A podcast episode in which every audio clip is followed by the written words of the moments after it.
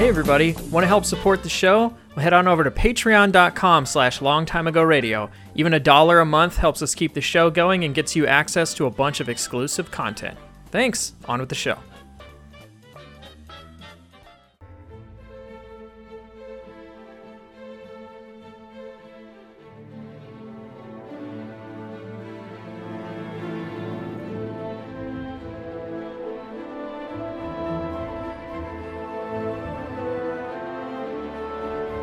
What's up, everybody? Welcome to Long Time Ago Radio, a conversational podcast about Star Wars and the official podcast of a Star Wars Podcast.com. I'm your host, Joshua Mobley, and I'm joined by my two favorite fans in the galaxy, Alex Vargas and Rebecca June Lane. How are you two doing? I'm doing well. It's freezing. How is Yep. it where you guys are? It is very cold. I mean, it's probably colder wherever you are, but I'm in hot It's pretty cold Atlanta, here. and I'm going to say the obnoxious thing I know Atlanta people like hate hearing. It's not very hot for hot Atlanta. Um, Ah, it's okay. yeah. Alex and, and I have have heard Freakmont a lot. What? What? Probably growing up. What is that? Well, Fremont. ah, People that welcome to Freakmont, like it's all over their MySpace pages. Don't worry, it's Oh. part of the yay God. area. that is silliness. How- Yeah, silliness. What what's uh what's going on in everyone's Star Wars lives?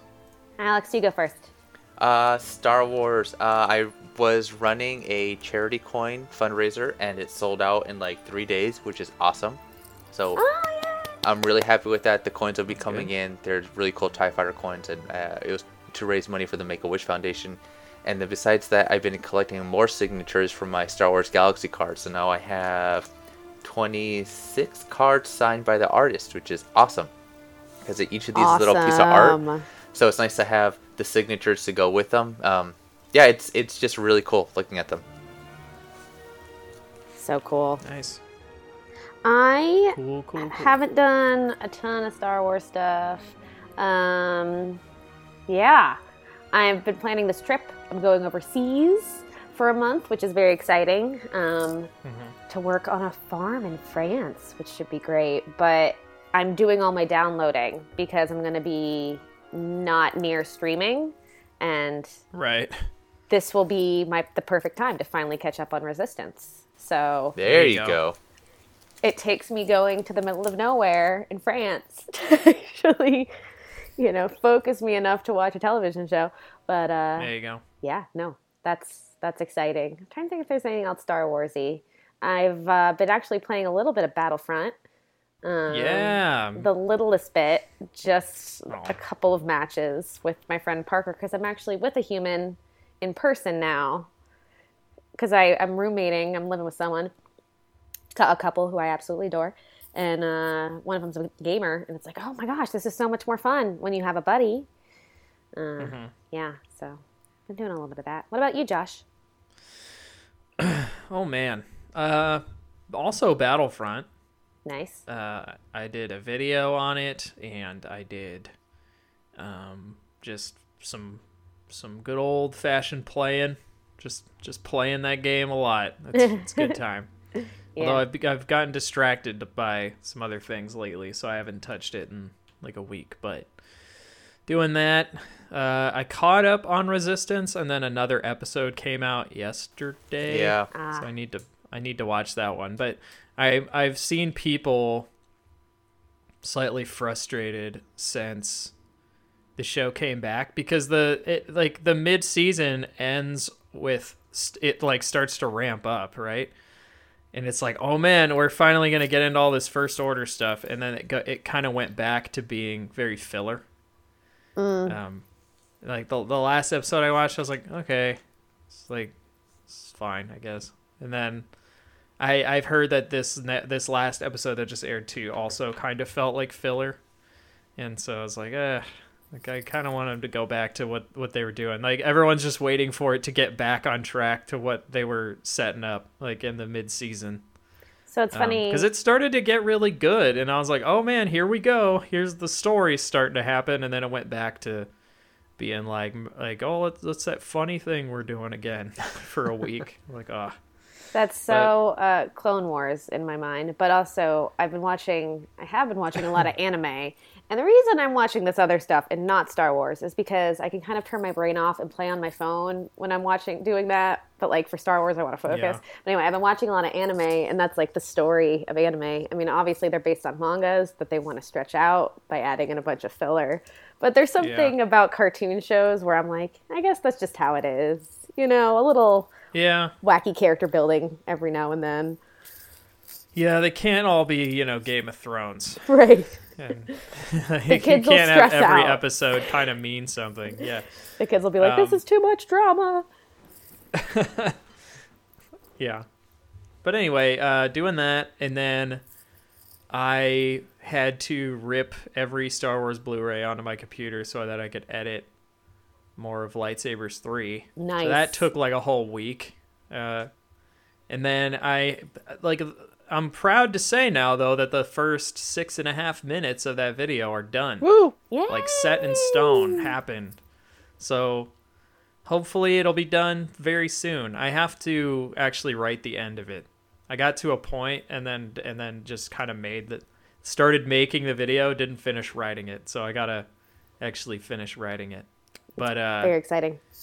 yeah, so it should be about I'm guessing it'll be between 8 to 10 minutes when it's when it's all done. The last one I did, I was like, "Oh, this will be 7 minutes." And then it was like 13 and a half, so we'll see. I don't have as much to say though on on this last part. Um but once that's done, I am not going to do any friggin' Star Wars videos for a while just because they take so long.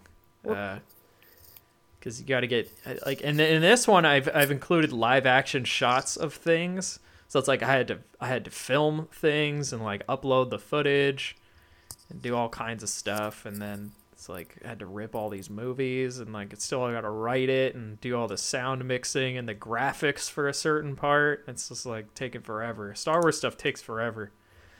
So my next video is about the crown and I've already recorded all the footage for it. So The Crown.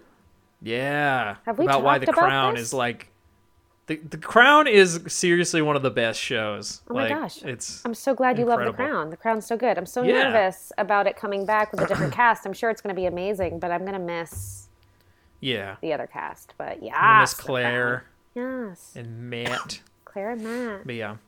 The crown is is incredible. People that haven't watched it, it's so good. And I had to so uh the the way I did it was I was like I'm going to talk about how good this show is by just dissecting one episode and like how it functions narratively and like what they do with the Which I- music and like what it means.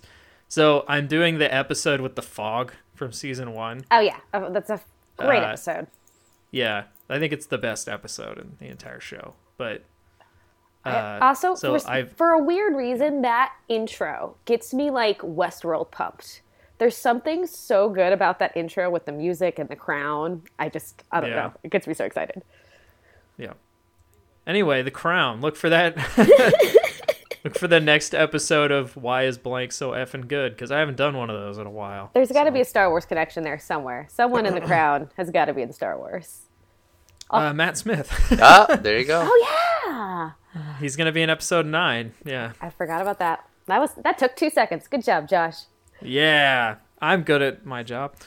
Um, other than that, uh, that's it. Other than that, and getting frustrated at fandom like I do every week, it's been fine. Oh no, It hasn't yeah, been see your too too bad with the fandom. I mean, it's it's been bad. I don't know if you guys have seen some of the stuff about a a certain fan film, but it it's, it hasn't been too Yeah. too bad.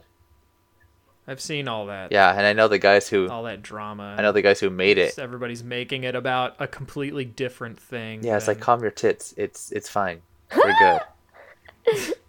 Um, speaking of just news and uh, oh, maybe this would be a news thing that I should wait for. Is it in the news?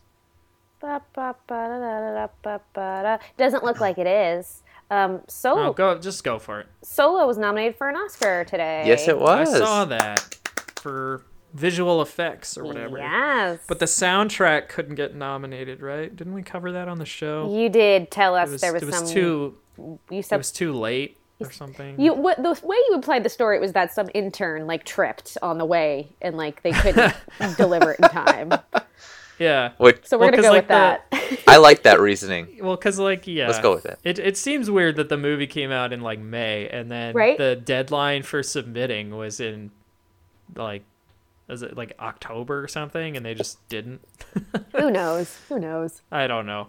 It, uh, I I would just do it anyway, even if I had like the crappiest movie. I'd be like, yeah, we'll s- submit. Because if nobody else does, then you know. What Well, it's which going one up against which one Go has ahead. the least amount of people going for it and just submit it that way and just pray that, you know, you're, I don't if think the you're bi- Oscars work that way. there has to be some sort of like category for the best shoes or something like that. And you can be like, you know what? Solo. Best shoes in a Yeah, film. something. Solo. Can't even think of the shoes. It's going up against uh, Ready Player One, First Man, Christopher Robin, and Infinity War. Oh, Thank you. Ooh. So who knows? That Winnie the Pooh. Ugh, Winnie I the hope Pooh's- Ready Player One doesn't win.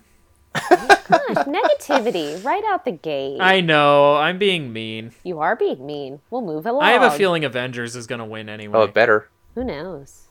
like, let's just be let's just be real. I watched that movie again, and it is Haven't like, seen it. the effects. The Wait, effects wait, in it are hold on. are pretty great. You haven't seen Avengers Infinity War? Okay, I feel like I've had to talk about this on every podcast. Now I've it sounds like you got another thing to download. I, I feel I know, like we I- need to stop recording so you can watch it. There's a worse one. I haven't seen Black Panther, which is ah. literally nominated for Best okay, Picture. well, you need to. Okay, so you need to actually watch Black Panther before you watch Yes. Infinity War. Oh, I'm aware. Who are you talking to? Okay. I'm aware. Okay. The reason Just I haven't know watched Black because- Panther is because I haven't watched like six other movies, and I'm a completionist, and I need to watch all of them, and it's well, time to hit up iTunes and get a hold of all of them. I will mail you our Blu-rays if that helps. I'm Yeah. going to just use. I would assume they're all on streaming platforms at this point. So They're on Netflix, but the problem is that when you enter different regions, they have different oh, things, and you're right. not going to be in the same country. So Dun, dun, dun. you might not have access to them. and I probably won't be able to stream. So I will find some other way to do it. Yeah. Moving iTunes. on. Just load up on all your movies, all the movies you'd ever want to watch again and again, and plus ones you need to see. yeah. And then you have no excuse because you're going to get bored enough. You're going to be like, all right, just turn it on. Yep. Black Panther, Well, which I'm- also got nominated. Yeah, which is so excited about. So happy. This is like good for Star Wars fans too. This is good for everyone. We all need to be happy that genre films are being taken seriously. I love it. right. Um, between like Get Out, a horror movie getting nominated, and then Black Panther, a superhero movie getting nominated, like they can be Star Wars can be a best picture. It is within the realm of possibility for silly things Didn't? About space wizards to be best pictures. Yes, Star Wars has been nominated. Yeah, A New Hope got nominated, right? Pretty sure. Yes, it did. And I believe it lost to Annie Hall. Something like that, yeah. Anyway, The biggest upset in Oscar history. No, are we good to move on? Yeah, I think we're going to get into our topic of the show. Uh, once again, listeners, you are listening to Long Time Ago Radio. Whether you're from the class of 77 or Solo was your first Star Wars film, you're welcome here. And Now, on with the show. You were the chosen one! It was said that you would destroy the Sith, not join them! Bring balance to the Force, not leave it in darkness! For this, for this episode of Long Time Ago Radio, we're to get into some very philosophical territory here. We're going to talk about the Chosen One, which is the old prophecy and uh, who like this is this is a really one of those really inconsequential debates Yes. in Star Wars fandom that people get super riled up about, but like it really doesn't matter, like at all. But Right. we're gonna do it anyway. uh, we're gonna talk about who really was the chosen one. Was it Anakin, or was it Luke? Or like I have been saying all along, it's both. But Alex won't believe me. It's not that I won't believe you, it's just not right. See, here we go already. So here we go already. So the oh thing, God. I think one thing to point out is that like Star Wars did not obviously invent the chosen one trope. No. It is, you know, you know, part like part of the hero's journey almost. Um, but like specifically the special kid who has the like the only one who has the tools to beat the monster. Like that's like been in sci-fi and fantasy forever. Like the Arthur, Arthurian legend. You know, pulling the one person to pull the sword from the stone. Um, you know, it's been around for forever. Um, this wish fulfillment. Um, but you know, ah, the, from the research that I did, because I have my own opinion on it, I have always taken it very not literally. Um, you know, we not we don't hear any mention of the chosen one in the original trilogy. Correct? Nope. Not Not really, no. No. So it obviously, I think the first thing is Mace Windu, right? Like you refer to the prophecy of the one who will bring balance to the Force. Is that what it is? Yes. is? Um, and you know this, they think it, and you, it's. I feel like it's safe to say the main reason they think it's Anakin is because of the science, the midichlorian count, right? Um, Yes. and Which boy, there's gonna be a whole other episode on Right. midichlorians because I think that people hate them because they don't actually get it. Yeah, I feel like as soon as you like trace it back narratively to its origins, you immediately hit some muddy water of like, okay, well, I don't know. For me, I, I like to think of it as a vague idea. The idea that it's these myths and these prophecies that create these opportunities for people to believe that they are worthy of a big moment and to step up and to make a difference. Um, I think that Luke and Anakin and Rey all have exact same stories. It's, you know, uh, uh, they were abandoned children on distant dust bowls who, when the world came crashing into them, yes, and gave them this opportunity, yes, they made a choice to engage and believe in themselves and fight. And to me, when you make those choices, you're not necessarily then chosen. Um, and I think the interesting thing about Anakin being the chosen one is that, you know, he he was, and then he screwed it up, you know, and so then there had to be another chosen one, and then there had to be another chosen one. Um, but from what I can tell canonically, yes, George Lucas blatantly said Anakin's the chosen one. There is a DVD. he, could, he could say that, there, and he's and I think he's partially right. I think your your uh, take is interesting, Becky. Like that, uh, you don't think that, and I'm inclined to agree with you. Like I, th- I don't think that the the force has like a will, yeah, if that makes sense. Like it, it doesn't necessarily have a will because it's like a collective of everything. yeah. Uh, it's it's not like a god that's like pushing and pulling on the strings on things, but But that's funny because that's, I Uh, think, how George originally intended it. I think sort of, yeah. with the wills, like, I think he intended this prophecy to, like, have been written by these people who, like, controlled the force. Um, that's why I feel like, in my mind, what George thinks it is is a little different than what he's created, which I feel like is a weird thing. But go ahead with, with what you were thinking. It's yeah, it's strange because it's like uh, sometimes the characters imply that like the force has a will, and that the force is like inherently good or something, right? Yeah. Um, although we learn in the well, not, I don't know if we necessarily learn in the Last Jedi, but it's talked about uh, that like the Force isn't really like good or evil. It sort of just is. Yeah. Like it it is the balance that we see in everything, and the fundamental uh, mistake that I think people operate on is that the Force is like inherently good or that like it, like the dark side of it quote unquote the dark side of the force is still the force Yeah. it's not like a different entity yeah.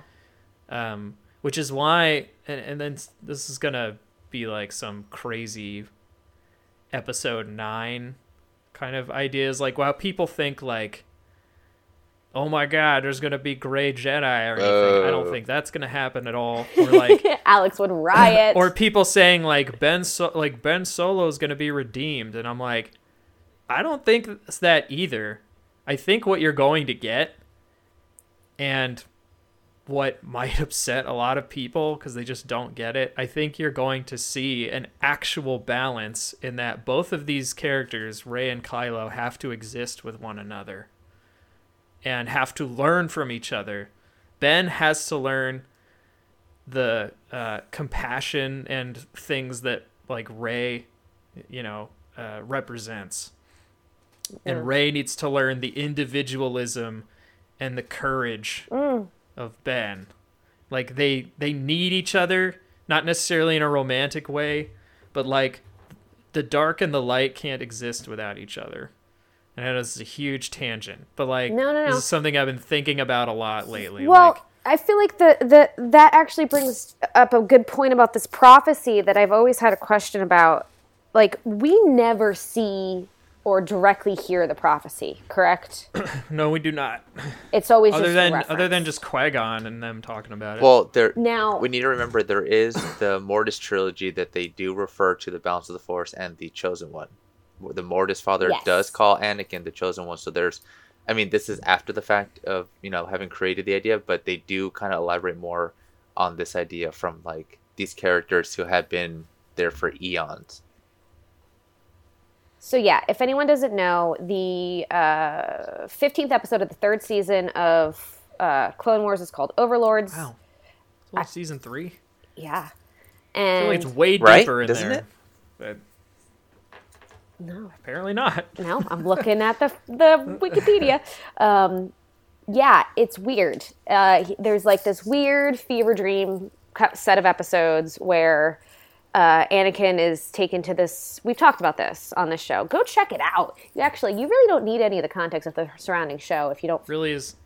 Yeah. yeah, it's standalone. Um, there's a couple episodes, but um, if you really like the the this prophecy and the weird mystical side of it, talk more uh, uh, about it, Alex. I kind of forget the actual.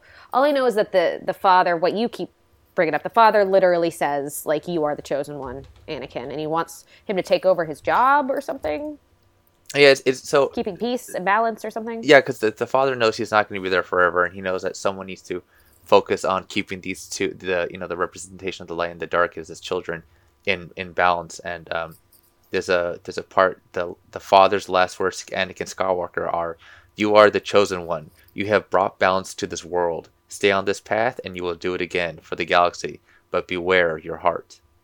So even he, I mean, Love it. in that episode too. Love it. it's a- First of all, yeah, it's great. Uh, it- it's important to remember too that during this time, uh, Anakin is given a glimpse into his future, so he sees Yeah. everything that happens to him. see, but But I mean, it's you know, it's, it's wiped from his memory. But I mean, it it's to the point to where these force creatures are are literally showing him, this is what you are going to do, and in a really weird way, you're going to bring balance. Which I can go into that later on when I talk about my point of view of this. But it's it's interesting to see how they kind of play with that idea in the show. Sure, totally. And I feel like the the interesting. oh, I don't know how most fans take this. It's a trilogy, right? Or is it just two episodes? They call a lot of people call it the Mortis trilogy. It's a trilogy. Yeah. I think it's three episodes. yeah. Because in this, in the timeline of the story, when they return back, no time has passed. Um, his memory is wiped.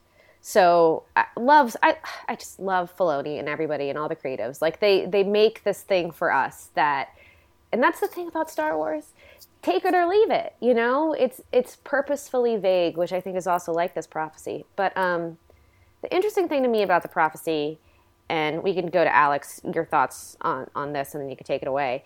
You know, what I why I asked about have we ever seen it is because a lot of times they attribute this addendum to it, like the one that will br- bring balance to the Force, comma, by destroying the Sith. And I'm curious if that's just like a Jedi viewed interpretation of this prophecy, when in fact, in my mind, balance by the end of the third movie, you know, you have what a handful of Jedi and a handful of Sith, and there's balance. Well, That's like a prequel memes like,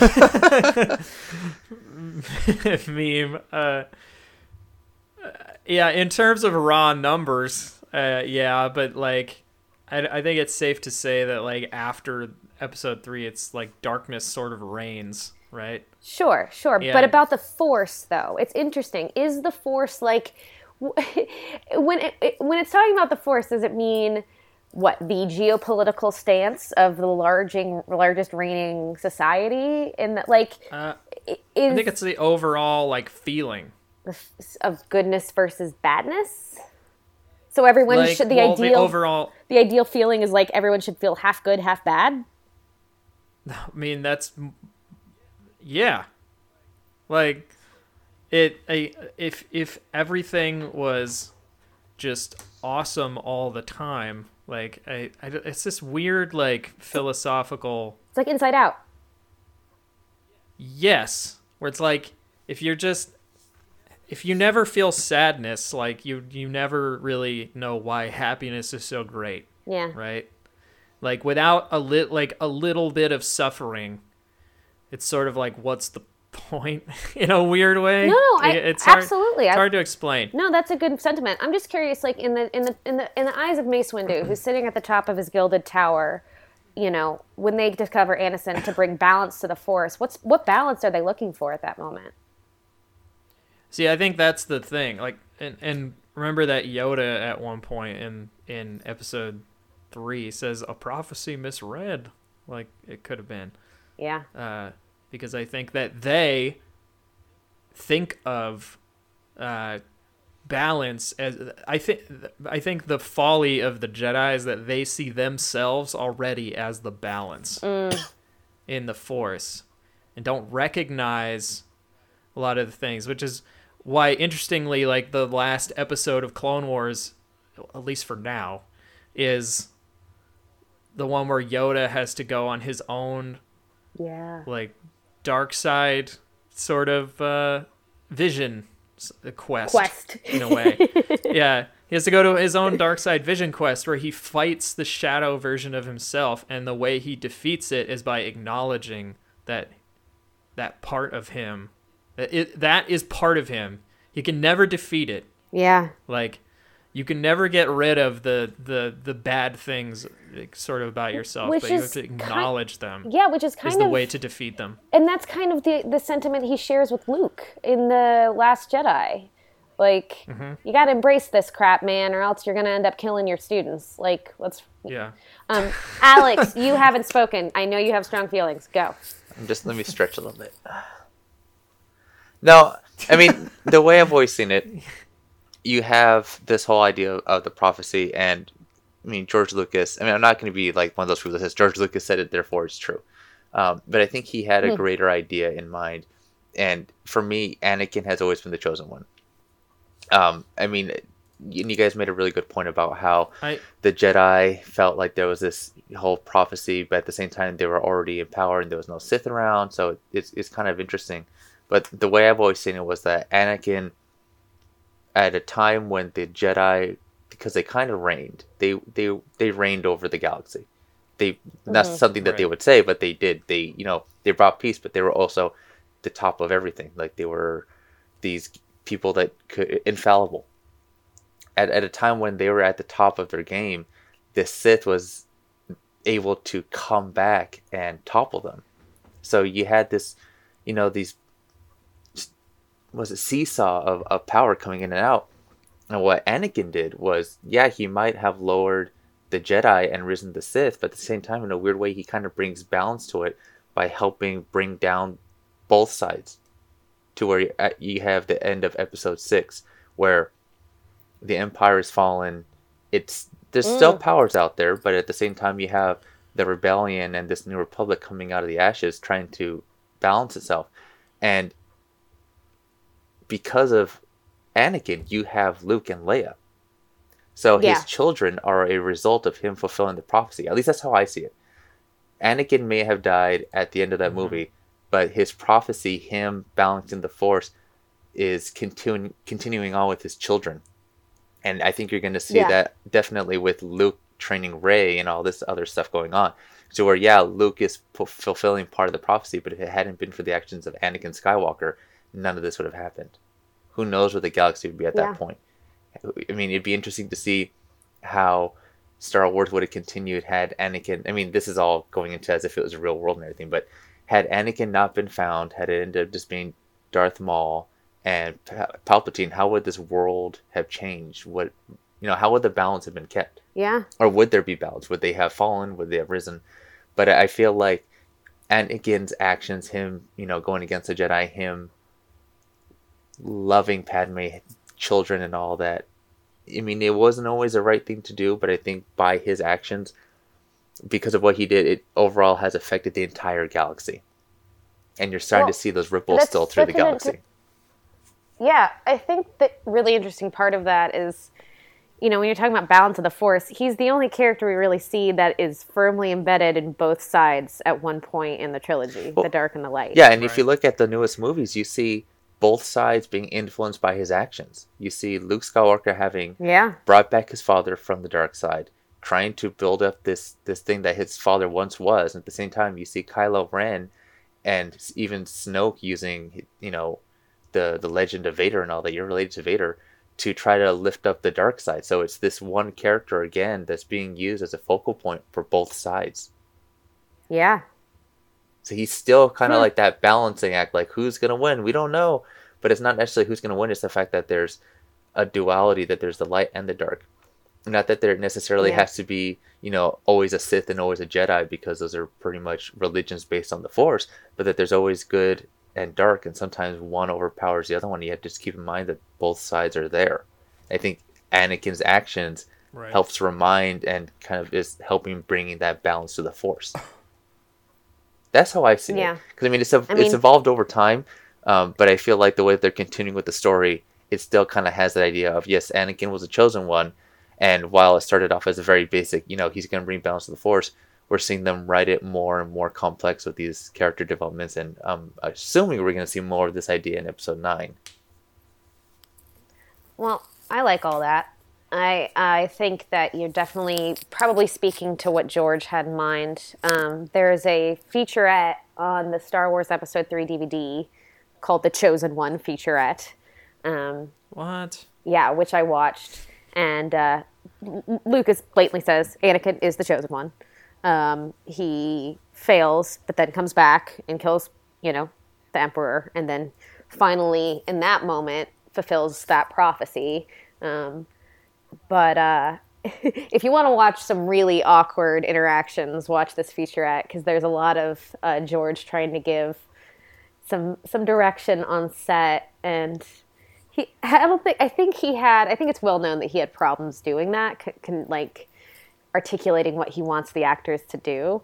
Um, so there's a lot of Yeah, that. he he famously has said that he doesn't like working with actors. yeah you could tell he um, he does kind of like a no-no which is and he does it like a couple times in the featurette which is he's not getting the characters to express exactly what he wants in the way he wants them to say it so he's literally saying you could look away at this point and say it like this you know as opposed to trying to get them to like conjure up a certain emotion that will you know play off in whatever way they feel inclined um, right. but uh, but they do. It, it's a it's a 14 minute featurette that talks about the chosen one, all about Anakin, and um, yeah. I mean, I, I- I think the thing you brought up about is is Lucas's word gospel. You know, um, I don't think anything's gospel. I think art is meant to be interpreted and internalized, and you know, used for your own purposes. Um, but it is curious that some people are like, well, if George said it, I mean, at a certain point, you got to be like, okay, this guy created this world and this was his intention. But now that we have new people playing in his sandbox, you can kind of mold that intention to make it either bigger than what it was originally supposed to be or change it. And I think that's where there's been a lot of issues within the fandom where there was this idea that was set out for Star Wars for the original movies. We got those, and then that intention was kind of adjusted when we got the prequels. And now there's that concern that the idea is being adjusted again for these new sequels. Um, which again, I think that it all works together, and over time, people kind of get over it. But I think that's one of the issues that people are having a lot, especially with all the new Star Wars stories that are coming out in the cartoons and the comic books and the movies. Yeah. Well, uh, does that? I mean, Josh, do you have any more chosen one things? Because I mean, I I I delve into a lot of this stuff in my funny enough, my lightsaber videos have parts of them about uh, the the chosen one, specifically centered around the fact that Anakin's slash Luke slash Rey's lightsaber. It's, it's all the same lightsaber, but that lightsaber is like represents a lot of things, both in the universe of Star Wars and both outside of the universe of Star Wars. Inside of the universe of Star Wars, it's the lightsaber of Anakin Skywalker. It's this heirloom that is like passed down between three different generations. And it it itself represents at least to me and in my interpretations of like the text and like and when I say the text, I mean like the whole of Star Wars. Uh, it to me represents the torch, so to speak, of the ac- of the actual burden of the hero. Whoever has the lightsaber at the given time is beginning the hero's journey through like you know step by step. Once Anakin like builds it, he sets it off, and then he he doesn't complete his hero's journey until episode 6 in a way. Um, Or but the lights and the lightsaber at that point is gone. can, can I put something out uh, there real quick? until, Until like the sequel. What if What's he up? hasn't completed his journey and he's still part of the story in episode 9? Like, would that change anything? Who- Like, A- Anakin, like, if he came back as a Force Ghost, like, he's still. Like, his Oh. journey hasn't been complete until the end of episode 9 when he comes back and, like, we did it, yay. yeah. Well- No, I th- I think when like when you see his appearance as a Force ghost in episode six, that is the the return Return of the light side, so to speak. yeah. Although I'm I'm gonna I want to do like some really in depth like hero's journey stuff because Luke follows the the Joseph Campbell hero's journey like to a T. Even mm-hmm. Last Jedi Luke, which is funny because people don't really like. There's all these people that are like, "You're- they didn't do it right. It's like, no, they did it perfectly. Like, part of the hero's journey is an actual literal cycle. Like, the end of the cycle mimics the beginning. In that, in the beginning of the of the hero's journey, there is a stage called the the refusal of the call, where like, you know, uh, Merlin tells uh, you know Arthur that he's got to go do this thing. Obi Wan gives Luke the lightsaber and then tells him, "You have to come with me to Alderaan." You know, like the galaxy needs you. You're gonna be this really important. Per-. He didn't say that, but in a way, he's like, "You're gonna be this really important person," because Obi Wan knows that. Like we know that now. I mean, at the time, we didn't like. Lucas didn't know, but it was built upon it, right? Obi Wan knows that Luke is going to be like this chosen figure. He's going to save the galaxy, redeem his father. I don't know if he knows all these Well, things, but like, should- he has a he has a an inkling, right? We should we should bring and that up Luke says no. we should bring up the fact that this they make a point in Clone War, in uh, Rebels that Obi Wan Kenobi does not believe that Anakin was the chosen one. When does he say that? I thought that uh, in Rebels when When Darth when Darth Maul dies, he asked, says, then- "You were protecting something. Is he the chosen one?" And they're referring to Luke Skywalker. So that was one of those moments where Oh, yeah. you kind of have this like, ah, I thi- that kind of confused a few people too, because at this point he's not protecting Darth Vader; he's protecting Luke Skywalker.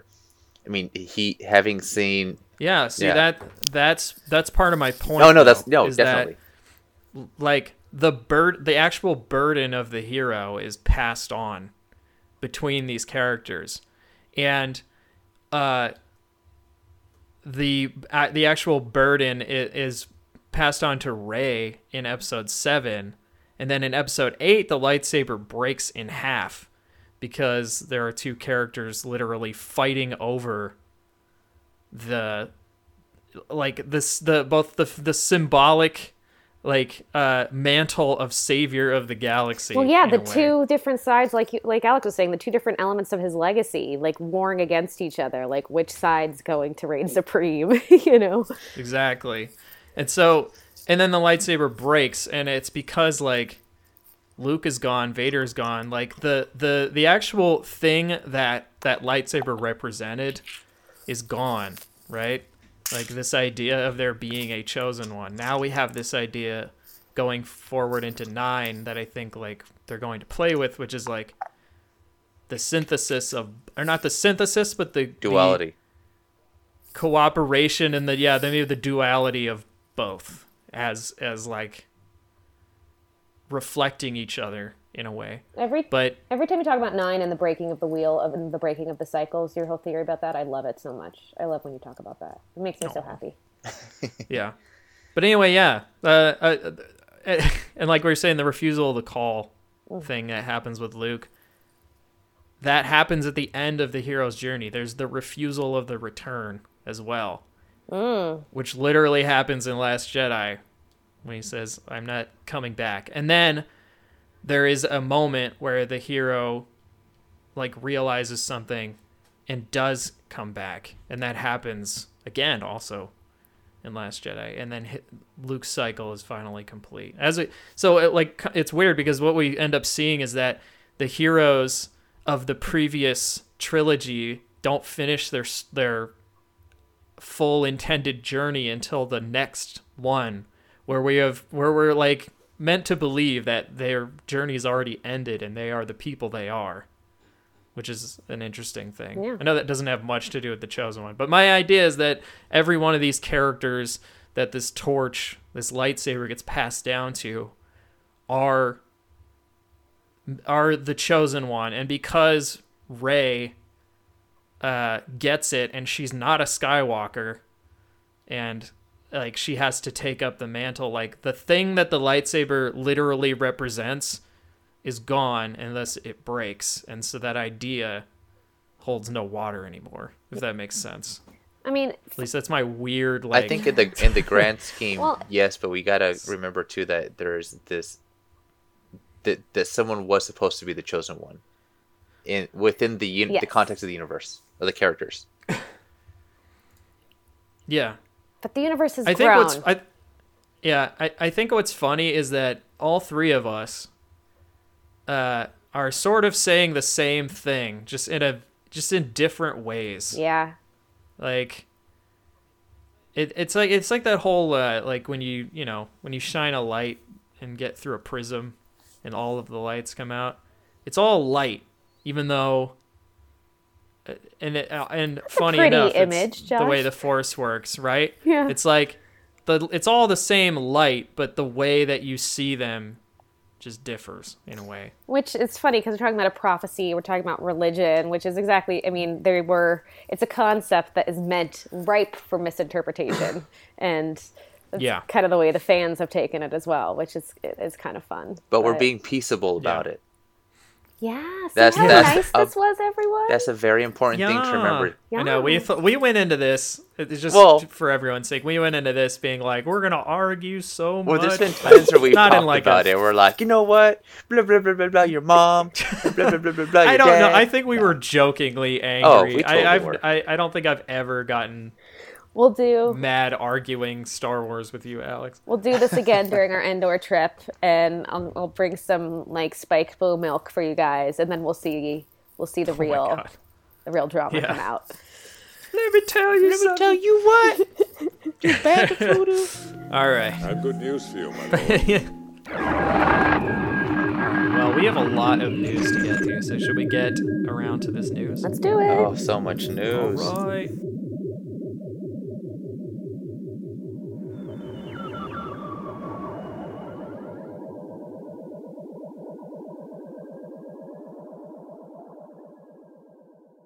Me, me, let me open up this celebration thing here. There's a lot. Yeah, don't don't say it all. There's a lot of celebration stuff coming out.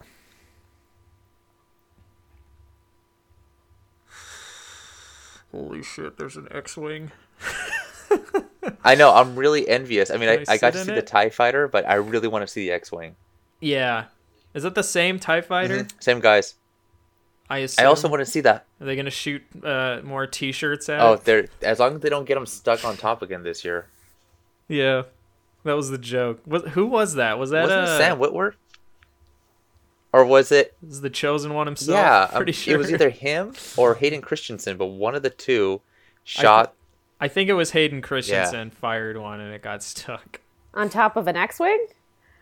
On top of the Tie yeah, Fighter. they had the Oh. Tie Fighter positioned in the front. Tie Fighter was like literally in the middle of the crowd at the the stage. No, And so like they, and they kept giving the celebrities like t-shirt cannons to fire and he came out and he fired one. I think it got stuck on the on the actual Tie Fighter. Yeah, it was there all day, and they took it down the, that night. Yeah. All right. Well, we've got a lot of news to get to, so let's get rolling. We actually have a lot of Star Wars Celebration news, which it's starting to creep in. Like it's getting more real, and I'm remembering, oh yeah, I booked all these things and I'm going to Chicago. Like I keep forgetting, and then and then re- like I'm reminded, like oh my god, like it's it's happening, and like a matter of days. Like we go to sleep like 60 more times and we'll be at Star Wars 60 Celebration. more sleeps. Yes. Yeah. Cannot wait. But I know. It's going to be a good time. Hopefully, you know, it's a healing moment. like part of me is afraid, you know, like just of people cuz just Oh, people are because people. people are people are yeah, they could be awful. Yeah. But people can also be Um, wonderful. You survived your, your yeah. first celebration. And like last Star Wars Yeah. celebration was great. But uh, I don't know. 78 more days. Go to sleep 78 more times. Uh let's see here. Sorry. Um, so Star Wars Celebration, we've gotten a bunch of celebrity announcements and some other things. No panel announcements yet, uh, but we did get fan props and sets, and these are things that you can go to on the show floor and take pictures in um, or around. So the things that have been announced, there's the Death Star sliding door. that one's awesome. really really cool. I mean, it, it's you know it's from the perspective of when Obi Wan and, and Vader fighting and Luke's looking on. Right. That looks It looks awesome. it does. uh, the Emperor's throne room, which I think was th- this is the 501st Legion one, which I think was their last time. yeah, it was in the 501st And room. the guy who plays the Emperor was there. That guy was hilarious. I'm pretty sure he was uh, SoCal Garrison too. yeah. Um, we have the Endor bunker and bike from episode six. There's the Millennium Falcon lounge from A New Hope, which is awesome. That looks cool. But then there's the Um, one from S Solo, which looks even cooler. I know it's all clean and cool. Can- um, can- the Tie Fighter that was at the last celebration. There's a life-size X-wing fighter, which I'm like, can I please sit in this and take a picture? Because that would be incredible. Um, a Tantive 4 corridor, also built from the 501st Legion, which looks a lot like the one at Rancho Obi Wan. it does. It Yeah. does from that picture, yeah. yeah, and then there's the Rogue One, a Rogue One tank, which will also be there. So the that's tank cool. looks awesome. I'm into that. It does. I want them to make a bar like fashioned after the Millennium Falcon Lounge uh, from Solo, because that's just so cool. That would be pretty cool. I want clean Star gonna- Wars. Give me like some clean Star Wars things. Yeah. I was about to say uh, it uh, was that bar we went to, but then I was like, nah, it's more like the cantina. It's like Yeah, Scum and Villainy in LA. Yeah. scum and villainy. I want something from like I want I want like the fancy things. Like take me to Canto Bight.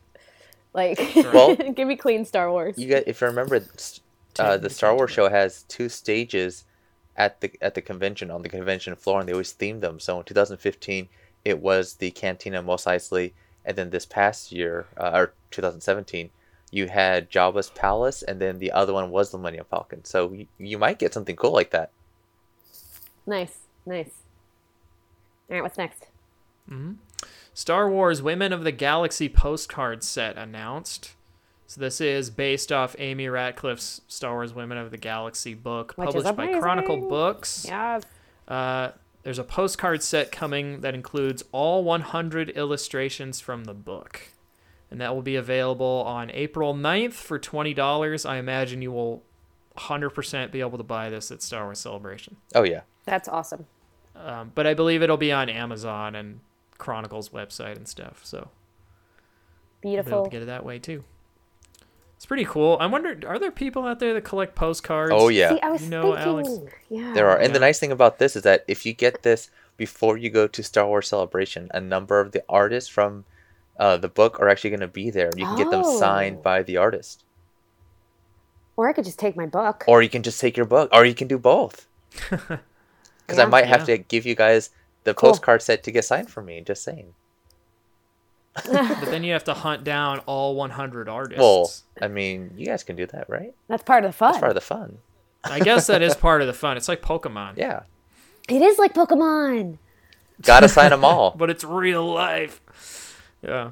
Yeah, just throw the card at them and be like, I gotcha. actually, um, we had a, a deck. We got it from somewhere, but uh, we got a deck of playing cards that were PlayStation themed, and each card had a picture of a developer on it, like a, a game developer, like a fa- like a famous game developer on it. And at one point, Nicole and I were like, we should try and like get all these people to sign these cards, and then we, I, I don't know where that deck of cards is. oh no. Do you guys So, remember when the U.S. whatever. government did Uh, that? Kieron Gillen.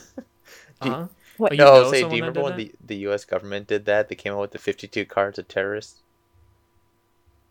Does no, one remember this? And like Saddam Hussein and Osama bin Laden were like the king of hearts and stuff like that. No, Okay, I'm looking this I up. look this up. This is I, a uh, real thing. As, Okay, I believe you. oh my god, you're 100% Uh, correct. Yeah. Don't get those signed. Anyway, continue. Anyway, this next news story. This next news story. No. Kieron Gillen to leave Star Wars for Marvel Comics at issue 67. Uh, Kieron Gillen's leaving the mainline Star Wars run. He said in a tweet, I believe, he said, I have three issues left to write in The Scourging of Shu-Torun. That's issue 67, the end of my story, and I'll be off. No present plans to write anything else in Star Wars. I suspect I've said all I wanted to about these characters in comics, at least in this period anyway. Um, no announcement right now about where uh, or who's going to be taking over. Um, but I think Gillen. Let's see. He worked a lot on Dr. Aphra, and I th- don't know if he has stopped on Aphra or if he's continuing, but he is at least done with mainline Star Wars for now. well, there you go. Uh, yeah. So, cool. I think this is the second time the lead writer on that series has left. Um, and that's not unusual in comics. Like, a writer will stay with a run, like a character in a run for a while and then they leave. Um, and it's not because they're like fired or anything. It's just, you know, the way it is. They kind of say what they want to say and then they're like, well, I'm gonna go write Green Lantern now, so bye, you know, or something. So uh, who knows who's gonna pick up the mantle from here? They haven't announced yet. I imagine they'll announce like around when this issue debuts, which I think should be three months from now, which will be in Celebration. So uh, maybe at the at the publishing panels at Celebration, maybe they'll announce Oh, there you go. who's gonna take over Mm. uh, and all that good stuff. Let's see. Uh, this next one is long, and uh, Alex and I were talking about this one a bit before the show, and we're like, "Oh man, so many people are gonna blame this on Rian Johnson, even though it has probably nothing to do with him." Oh my gosh. Like, uh, ugh, yeah, totally. Continue. I have thoughts, but continue. All right. So this comes from Comic Book News. It's Star Wars and Marvel comics sales drop confirms Disney. Now, this article talks a bunch more about like Star Wars in general, but it it kind of tries to link it to like Disney's not meeting its uh like financial uh, goals like in in its fiscal year of 2018 it was down like 4% which I don't know if you know this Disney still made a ton of money like that uh, Disney is an interesting an interesting company because they consider even a a, a thing that makes money if it doesn't make enough money, it's not considered a success. Which is like it, so. For example, Princess and the Frog uh, was an incredibly expensive movie to make because they had to do all the 2D animation in a in a period of time where 2D animation was basically abandoned by Hollywood. Uh, it cost them a lot of money to make that movie. That movie made money. It made millions of dollars, but it was considered a failure because it didn't make enough of a millions of dollars. And I don't remember the exact numbers, but I remember looking it up, and it made like a substantial amount of money. It made its money back and a bunch more, and it wasn't enough. Another example is Tron Legacy.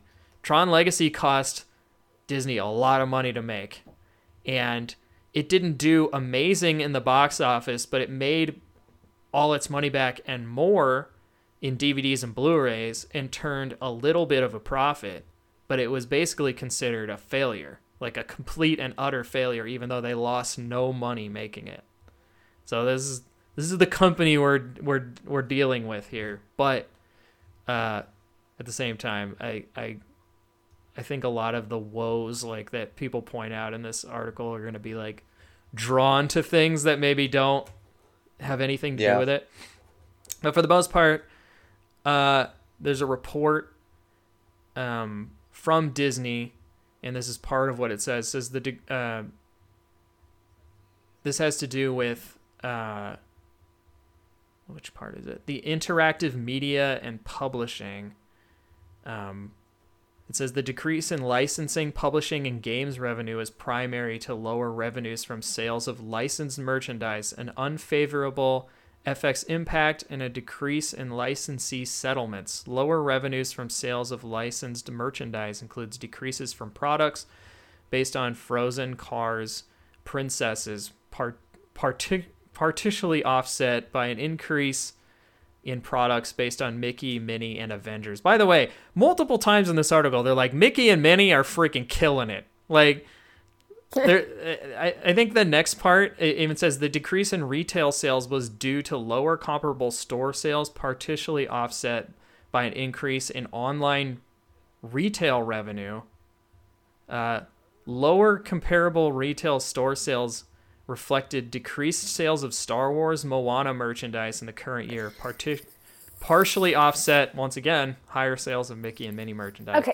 So they're saying that Star what they're saying in this is that Star Wars merchandise has been decreasing in sales So uh, over that quarter. So this is an SEC filing, an exterior Securities and Exchange Commission filing. This is not for comic book news, cosmic book news. Which, by the way, what is this source?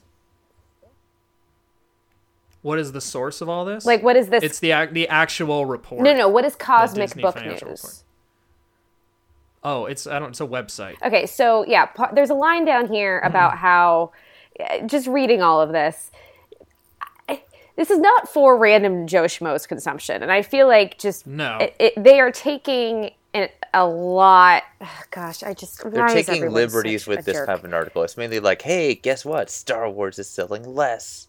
Like they, they're really It- yeah, there's it. lines where it's like, so basically, all this That's the he- That's the headline, but like people don't look deep enough It's into it. Disney's consumer products and interactive media and publishing division. It is not Star Wars. It is everything that includes Avengers. Now, listen, there's also a line in here saying that part of the course correction they're doing is both the Star Wars series have male leads, as uh, uh, it, it is the opposite of Kathleen Kennedy's "The Force is Female" propaganda campaign. So, can we please just close this source because they called "The forces Female" a propaganda campaign? and I don't trust any kind of conclusions this person is making. Well, the article is just read hor- written horribly too. It's just a lot of. I mean, that I think this There- was. well, he's taking. I, Go ahead. I was gonna say I think I think the only reason we brought this up was because it is out there that it made less money. But again, you have to look at the different factors. Like Josh and I were saying earlier, you're you're looking at random example. Comic books are costing more money, so people aren't spending as much.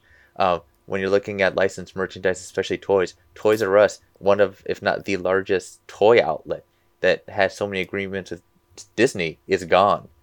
So like Yeah. six And so months you have into Yeah, they're last year, they completely. stopped taking in orders for, for new toys. So right there, you have giant revenue going away. there's so many factors outside. Hello. Oh, and then fatigue definitely. And then there's been issues with supply and demand too. There's there's demand for stuff, but these companies just aren't getting it out in the way that they should. So I mean that is an effect too. Yeah. Hello? Oh, just Yeah. making sure. It got real quiet. That was that was weird. yeah. We're all here? It, I'm gonna- it cut out for a second. I think we're fine. Yeah, cut, cut, Well, the cut around recording this. should be fine. Um, Oh, we'll be fine. yeah, but I was gonna go back to the. go ahead. Oh, go ahead, Becky. No, you go. We're too polite. All right. Uh, I was gonna go back to the comic book thing because this article is mainly about comic. We can get off them. Yeah. Like, I think uh, it's funny because all of these people want to, like there's a I'm not even gonna bring them up, but there's people out there who who like put a lot of blame on the dwindling comic sales on certain things Yeah. and they're incorrect like on all accounts. They the comics industry is in a strange place because like it's so expensive and they continually throw out things that like people just don't buy or like literally can't buy.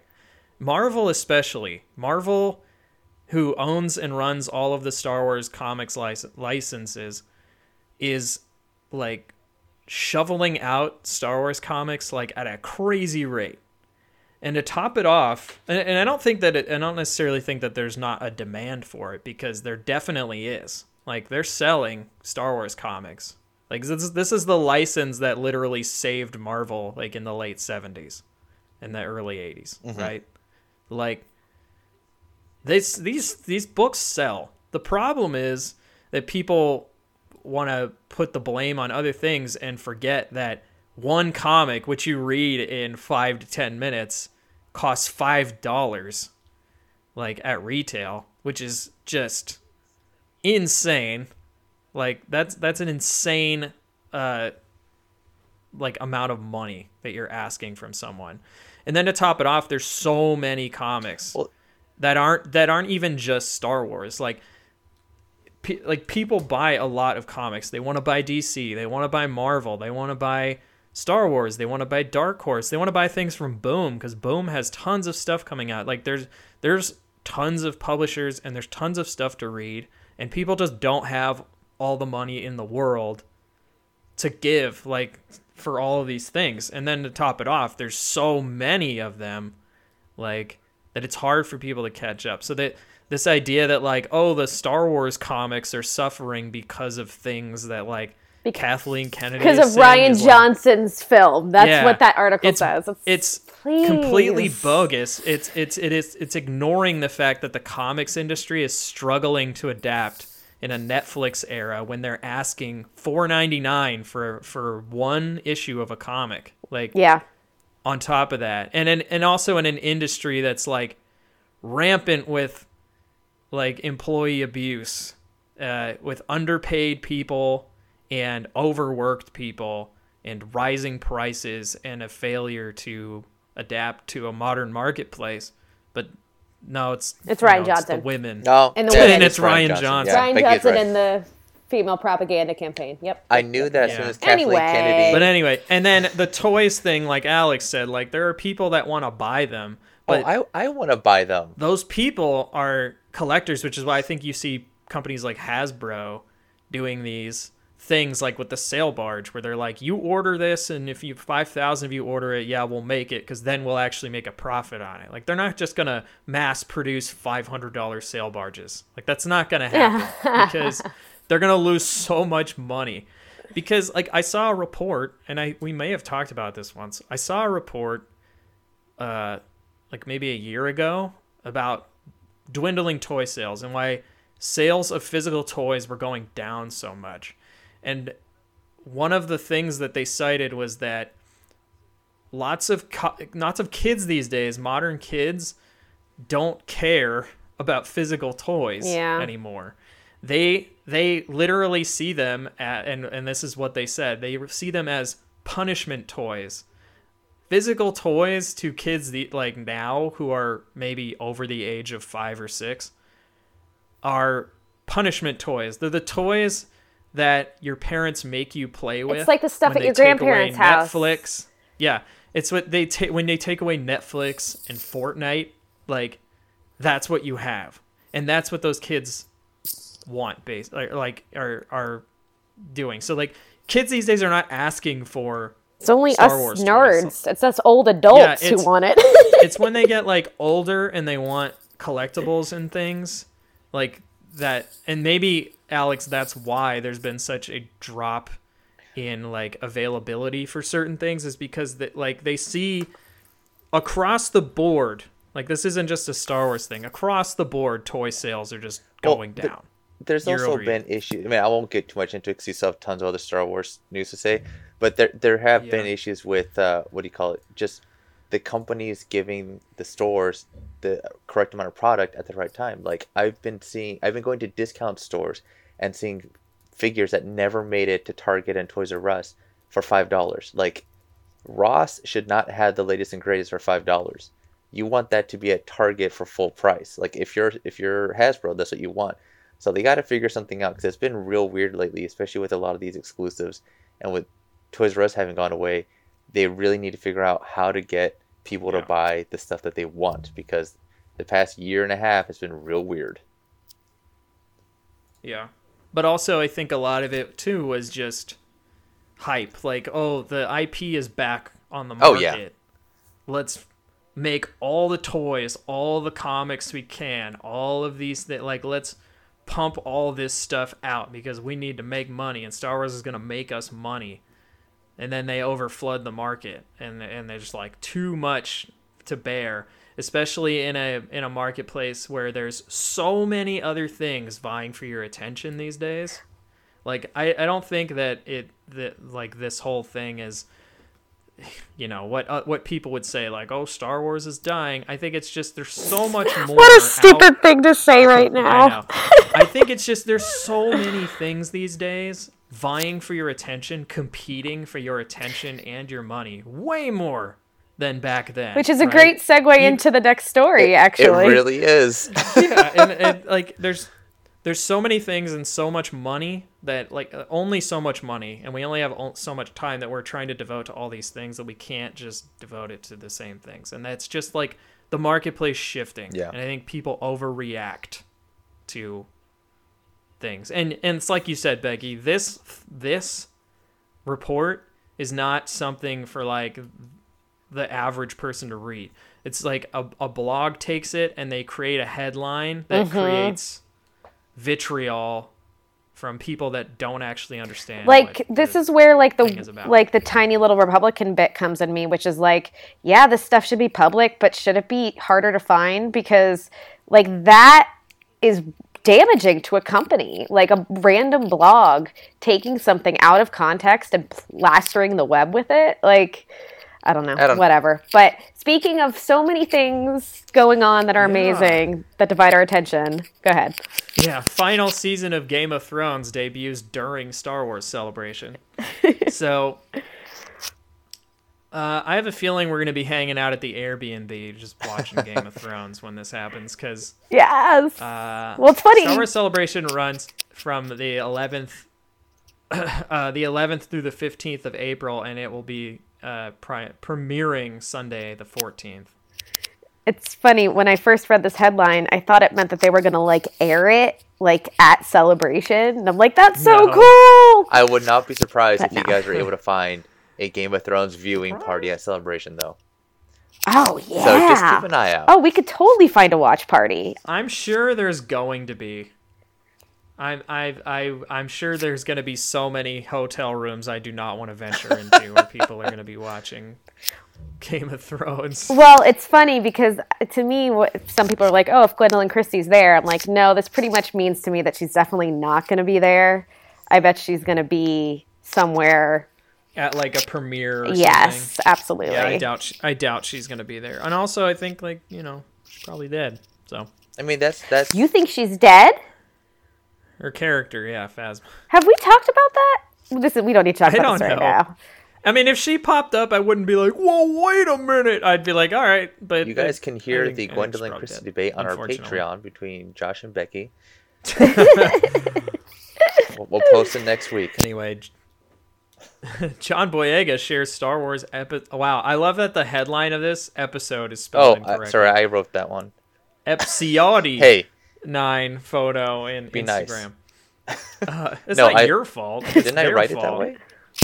When did this Oh, article they did write it wrong. Days ago, like six days ago, and it Epsiodi. fixed. Come on, you guys. Yeah, come on, fix it. John Boyega took to Instagram yesterday to share behind-the-scenes photo from the set of Star Wars Episode Nine. The photo shows his hands after what he calls an intense day of filming. Um, and I'll just read what he said Yes. on Instagram. It's his hands all dirty and bloody, and you just It's a it, pretty like, picture. yeah.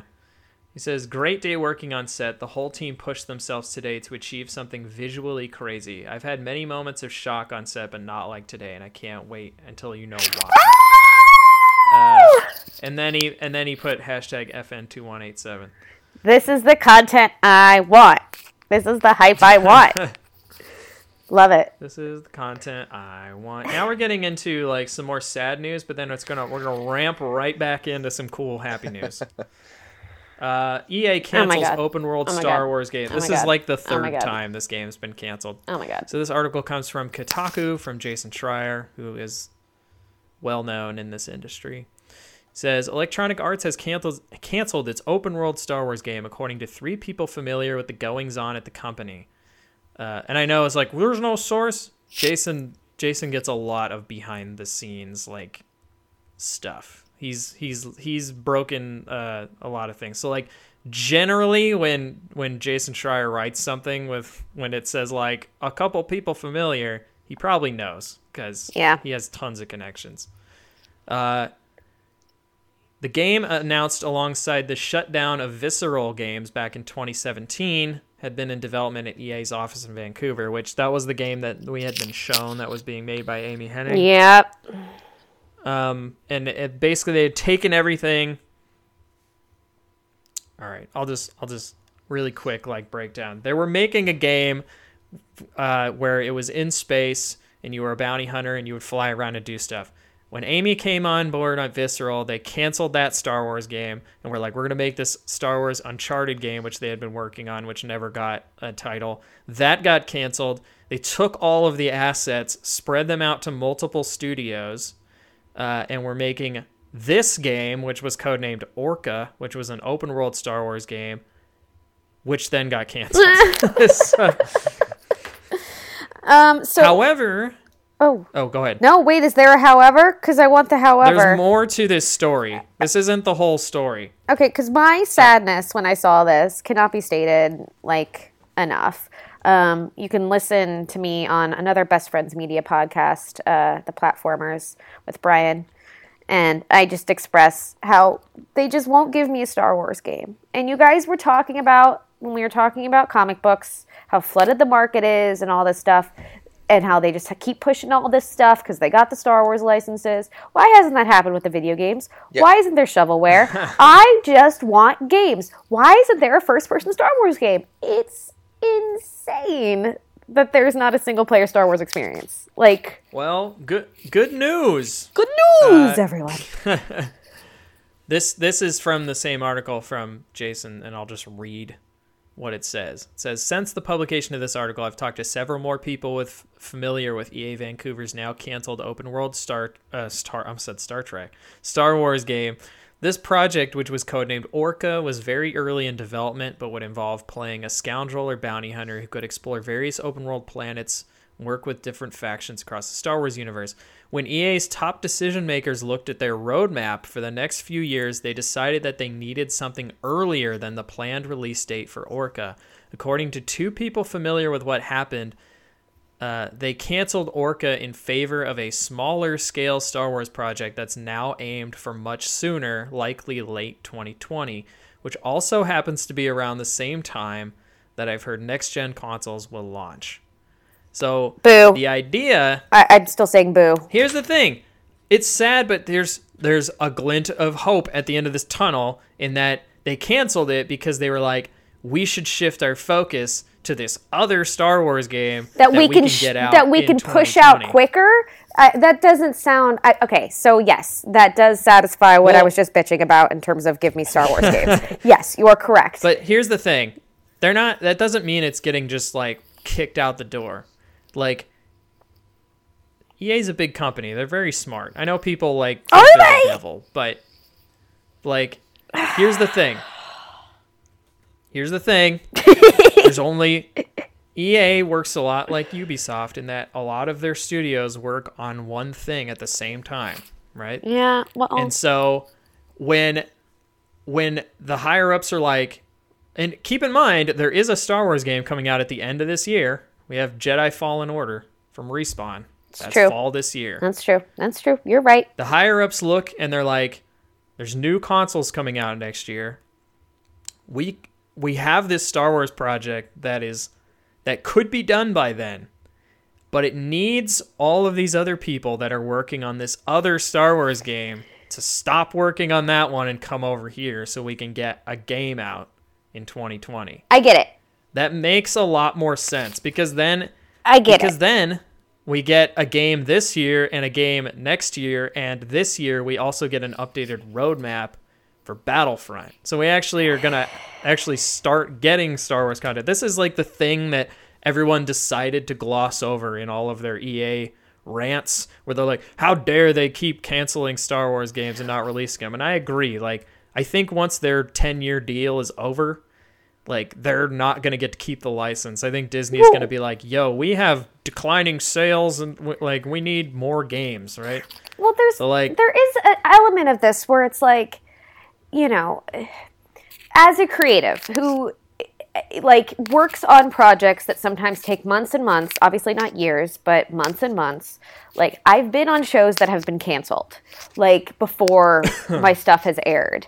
And, you know, anytime I read a sentence that starts like when XX top decision makers looked at the roadmap for the next few years. To me, what's happening is you're taking an idea that was a bunch of creatives who had put a lot of blood, sweat, and tears in something, and then because of elements that had nothing to do with that team, you know, and that idea and that piece of art they were creating, that gets thrown out the window to meet some sort of quarterly earnings. And I'm not saying that that's not how it has to happen, but it just freaking sucks. And, you know. No, it does. I want both of these games. Uh, well, yeah. Why not have both? I'm sorry. Like, what? There's you- not enough to. Here's the thing, though. But there's you said Ubisoft. Ubisoft has been giving me like three freaking like single player open That's world action games every goddamn year. But that's because Ubisoft, like, A, has like 20 to 30 studios around the world and continues to be very profitable. then let's give it EA, to, like, to Ubisoft. Companies like EA have been not doing well lately. like they don't have as many stu- they don't have as many studios around the world to work on these, and a lot of those studios that they own are make sports games. yeah. Ubisoft doesn't make sports games, so like they they have the resources to to develop like an Assassin's Creed and stuff. Like That's- EA has to EA makes so much money on their sports games, they have to devote most of their studios to that, right? So then you have less studios to work with, less Do they? resources. Don't those games just freaking sell themselves? I mean, they do, but people still have to make them. Yeah, Like, I, it's just the- I, the the creative making- decision making, the creative like long term planning is clearly totally lacking here. If they keep getting years into or months or even into these projects and then realizing, oh well, this, you know, obviously I don't know how often often this happens, but you would think with something as important as Star Wars, they You'd wouldn't be surprised, but you wouldn't keep going down this road and and needing to completely bail out. you you'd be surprised. Games get canceled a lot. But there's so much. You'd think for this, this license, they must. You would think they would want to have killed this. Just really. Yeah, I'm I and that's part of the thing is I don't think EA is going to get to keep the exclusive license for Star Wars when this deal's over. I think Disney knows that they made a mistake Yeah. in giving them exclusivity. I'm in I'm in a half zone here because I agree with that, but I think that like the people that are overreacting about this and being like, "Oh, well, of course it's like EA or like sucks at everything they do." It's like first of all, no they don't. It's like, a you have company no idea of what you're talking thousands of humans. You can't just say things like Yeah. that. It's like it's a huge ship. Like they have to do what is best for their shareholders and stuff, and it's hard. Did they drop the ball a little bit on like Battlefronts? Yes, they definitely did. Like, and and and another problem is that yeah, they they they themselves are having declining success with Battlefronts because when when uh, Battlefront 1 released, it was rushed to get it out in time for Force Awakens and it had no campaign, very lackluster progression systems. It was very bare bones. And then by the time Battlefront 2 was coming out, they're like, okay, we got all this stuff. We got a campaign. Like it, had, the campaign had been so heavily edited by uh like you know the the higher ups and stuff and then on top of that it had this whole pay to win controversy at launch that like I don't think EA if EA had plans to make a Battlefront 3, I think they're like, nope, never mind because they they just there's no way. Like the the market's not going to bear a Battlefront 3. Which is like, which is gonna... why I've been heartbroken since what 10 years ago when they canceled when the powers that be different powers different powers, mind you, canceled by Star Wars 1313. And I just keep yelling into the void. I know I'm not alone yeah. because God of War just won all these awards. It's like, give me, give creatives. I'm sorry. I understand these are expensive things, they take years, they take money, they take manpower. But in every instance, if you give creatives the power and the time that they need, they will they will give you something good. And when something is good, that's when you make money these days. Like content has to be timing is no longer you can't sucker people anymore. You know? Not when it's a $70 investment. It, you can't put out a $70 crappy game that you rush and hope that just the coinciding, you know, timing will make you sell a billion copies. If it's crappier, it has a stupid microtransaction system, people aren't going to buy it, which is why I wish they would invest more in the individual creative talents and, and believe in them to bring this stuff to fruition. Sure. But a, another thing is like, just like when we were talking about the comics thing, every game and game company on earth is like competing basically with Fortnite now for people's time.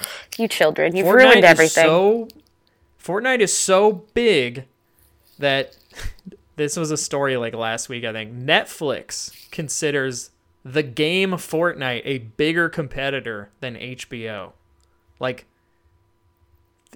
wrap your brain around. That's like me selling burgers and thinking like the lemonade stand down the street is taking my business away. like because that lemonade stand is so freaking popular. You know mm. what I mm-hmm. mean? You should call like, a cop. It's it's it, it we are we are in a weird changing times. Like it's so our, our beautiful our beautiful lovely hilarious friend Alex is just typing to us in the messages about how he has a Wii, so he can't talk during this part. yeah, I, I I mean Alex, I'm sure you would have wonderful contributions here. I just I don't even have time for video games. I can't even imagine what I would have to say. But again, I have a Wii, so um, I just started playing Pokemon Sapphire. So yeah. I'm way behind at the times. I'm, I'm still trying to figure out how to like anyway. level up my Pikachu. You'll catch up. You'll we catch have, up. We have we have gone real deep down the rabbit uh, hole in in into like some just like sales and things. We have another page of news. Really good yeah. news. I didn't even see we had yeah, more. We have really good news. okay. Yeah. Uh, I might have to skip a couple of these, but this next one's like too big to uh, to pass up. Um, First look Marvel's new Star Wars TIE Fighter series and Alphabet Squadron novel covers. So, Alphabet Squadron was a book that got announced back at Comic Con, I want to say. It got announced with the um, Qui-Gon and Obi-Wan book and Queen's Shadow, which I think comes out like in the next few weeks, which is the next Claudia Gray novel. It's all about Padme, uh, which everyone is apparently super hyped about. Everybody who's gotten to read it early. Nice. because Claudia Gray is the is the best Star Wars writer right now, mm-hmm. hands down. I'm just gonna say that right outright. uh, but this comes from StarWars.com. It says, From a certain point of view, the rebels are traitors to the Empire, putting the innocent people of the galaxy at risk. In the last days of the Galactic Civil War, an elite squadron of TIE fighter pilots known as Shadow Wing is assembled to protect Imperial interests. Starting in April, you'll meet these brave pilots in Star Wars TIE Fighter, a new Marvel miniseries set in the time of Alexander Freed's forthcoming novel, Alphabet Squadron, uh, which we are happy to also announce will be a trilogy. Wow. So originally it was one book. Now Alphabet Squadron is a trilogy. So all you people wanting like Rogue Squadron stuff, it's coming. It's coming, baby. Oh, I'm excited. Uh, this new exciting crossover series from Del Rey and Marvel Comics set after Return of the Jedi will follow the brutal fallout during the fall of the Empire from both sides of the battle. Such a cool So- area. I love that we're investigating on the Empire side of this. Love it, love it, love it. Continue. Yeah.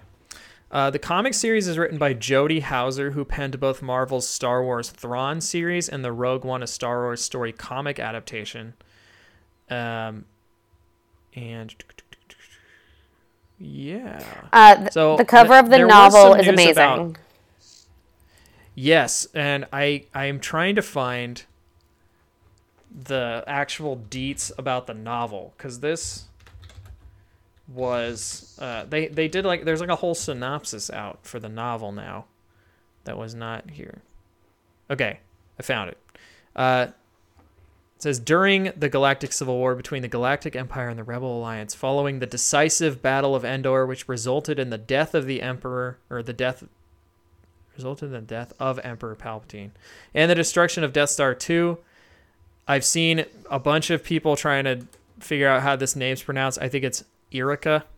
Yrica Quell and four other pilots of the New Republic, the successful government of the Rebel Alliance, were selected to join the newly formed Alphabet Squadron.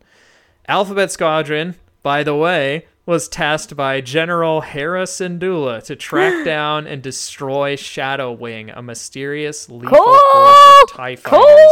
Cool.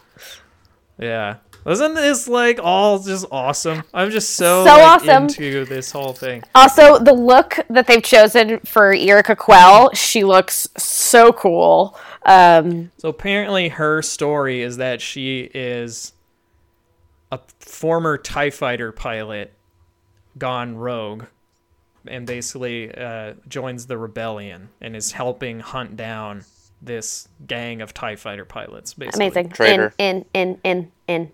Yeah. Very in. Like I, I'm I'm like yes. I've wanted some like cool pilot dogfighting stuff for a bit and I'm finally getting it. And Hera's in it. And so- Hera, yes. Yeah, so it's all kinds of all kinds of goodness. Um, this I'm gonna do this last one because there's like this has been a long episode, but I think this one, just because we've been talking about Galaxy's Edge so much, I think that this warrants yeah. some discussion. Um, in April, uh, oh wait, sorry, I'm reading the wrong paragraph. Basically, there's gonna be a mini series, uh, called Journeys to Batuu in the new in uh like oh my god, I'm reading this Rewind. all wrong. Like I need to just start over. Rewind. Blah. In April, Journey to this locale on the Outer Rim in the new Marvel co- Marvel Star Wars comic series Star Wars Galaxy's Edge, which ties into the new lands opening at Disneyland Resort and Walt Disney World Resort later this year. Readers of the five-issue miniseries will be the first to meet the infamous Dok-Ondar, the Ithorian collector of rare antiques, and find out what happens when the First Order reaches the edge of wild space. The key to saving this lawless outpost might just inv- might just involve a job pulled long ago by none other than Han Solo and his cohort Chewbacca. So this is apparently a character that's going to be in Galaxy's Edge, Okay. like Hammerhead guy with his little droid, Love it. um, and you're going to learn a bunch about him in this mini series, which they will probably sell in the actual Galaxy's Edge. Like, Well- why wouldn't they, right? of course. Yeah. Um, can I? There's another Galaxy's Edge rumor that was going around. I don't Was know it the- if we could bring it up Was it the one about the storyline for the two rides? about Smuggler's Run. yeah, that one I've been keeping away from. I've What? been keep- I didn't want to bring that one up because it, it literally tells you what the ride is for both rides, and I me, personally I don't want to know until I go on the ride. Okay. But it's out there if you want to. Well, know the I mean- of the two rides. Well, that's not what I'm referring to. I'm referring to the rumor that it's that uh, Smuggler's Run is 28 minutes long. Oh yeah, I call shenanigans on that. Complete shenanigans. Yeah, I'm sorry. that's BS. That's No. gotta be right. You know what it could be though? Dude, like Star Tours is two But, minutes. but what it could be though is it could be the entire experience from entering the queue to the ride. And and one example I'll give is if you go on the Transformers ride at Universal Studios, as you go through the queue, they show these videos that are literally telling you a story that leads you up into the ride. So Yeah. the experience of going through all that may be 28 minutes, but the ride itself is in no way 28 minutes. Like the People Mover, which is literally a slow track ride, was 15 minutes, and it did nothing but go in a circle. yeah. Like, it's not. It's not. yeah no i i i hear that um but i'm gonna just keep fantasizing that it is until the time being You know, so we're just gonna put that there although think about it, you're gonna have to stand in a nine-hour line. So please God, let it be 28 minutes, right? right yeah, yeah, really. You're like, I want to get my. I'm not money's leaving. They said it's 28 minutes long. It's been three minutes, sir. nah, uh-uh. I'm, send I'm- it around again Loop it. Let's go. Yeah. It's like unless unless this is like haunted mansion and that the conveyor belt is just moving and they're like, get on quick. You're like, done. yeah Like, mm. yeah, quick, jump in. anyway, you guys ready for creature of the week? let's do it They wanna wonder. I thought they smelled bad on the outside.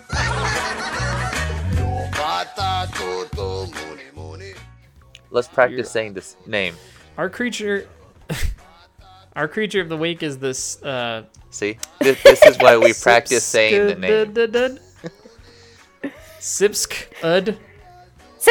I'm gonna say it's Skipsk Sipsk-ud. It like that. good you did the like The break Sipskud were a sentient species ah, native to the native to the Sipsk system in the Cairns sector. I totally know where that is. legends they were legends alert legends alert yeah, they were broadly broadly avian in appearance. bird like. A yellow duck-like beak and white feathers. They had a large cluster of seven eyes in their head. no And at least one Sipskud wore a sealed spacesuit while in atmosphere suitable for species such as humans. During the Old Republic era, many Sipskud were converted to Vianism.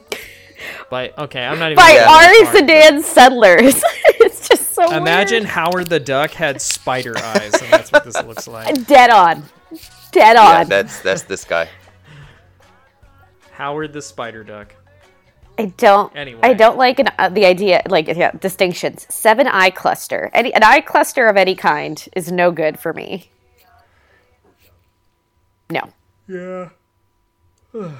Boy. you're J- Josh is done. We got to wrap this up. Oh. Josh is about to pass out. Yeah.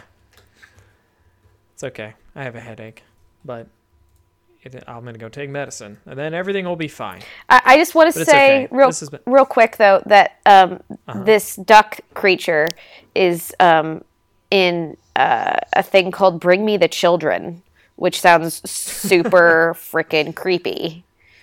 I don't even know what the heck that is.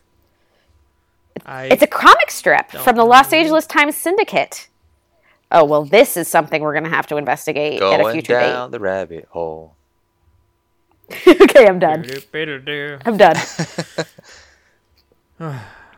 Well, that's going to do it for this episode of Long Time Ago Radio. If you'd like to support the show and get exclusive content uh, as well, you can go over to patreon.com slash Long Time Ago Radio. Even a dollar a month uh, helps out the show a lot, keeps the lights on, all that good stuff. Um, and if you'd like to find me personally, you can find me on Twitter at the Jawa Josh. And where can the folks all find you? You can find me at Rebecca June Lane. And I don't know why I get to pimp the Twitter because I don't do anything for it. Alex does everything. But our Twitter is at LTA underscore radio. You can find me on Instagram, Deborah underscore Fett. Our Facebook is facebook.com slash long time ago radio. And our Instagram, I had a hard time saying that, is at LTA underscore radio. Um, we're planning some fun stuff for Star Wars Celebration. So just remember, get your swag ready because Becky and Josh are going to have some pretty cool things to give away. Whoop whoop. Yeah, that's already like there's a there's a section in my garage that is all stuff. to give away. For the people. So, yeah, for the people.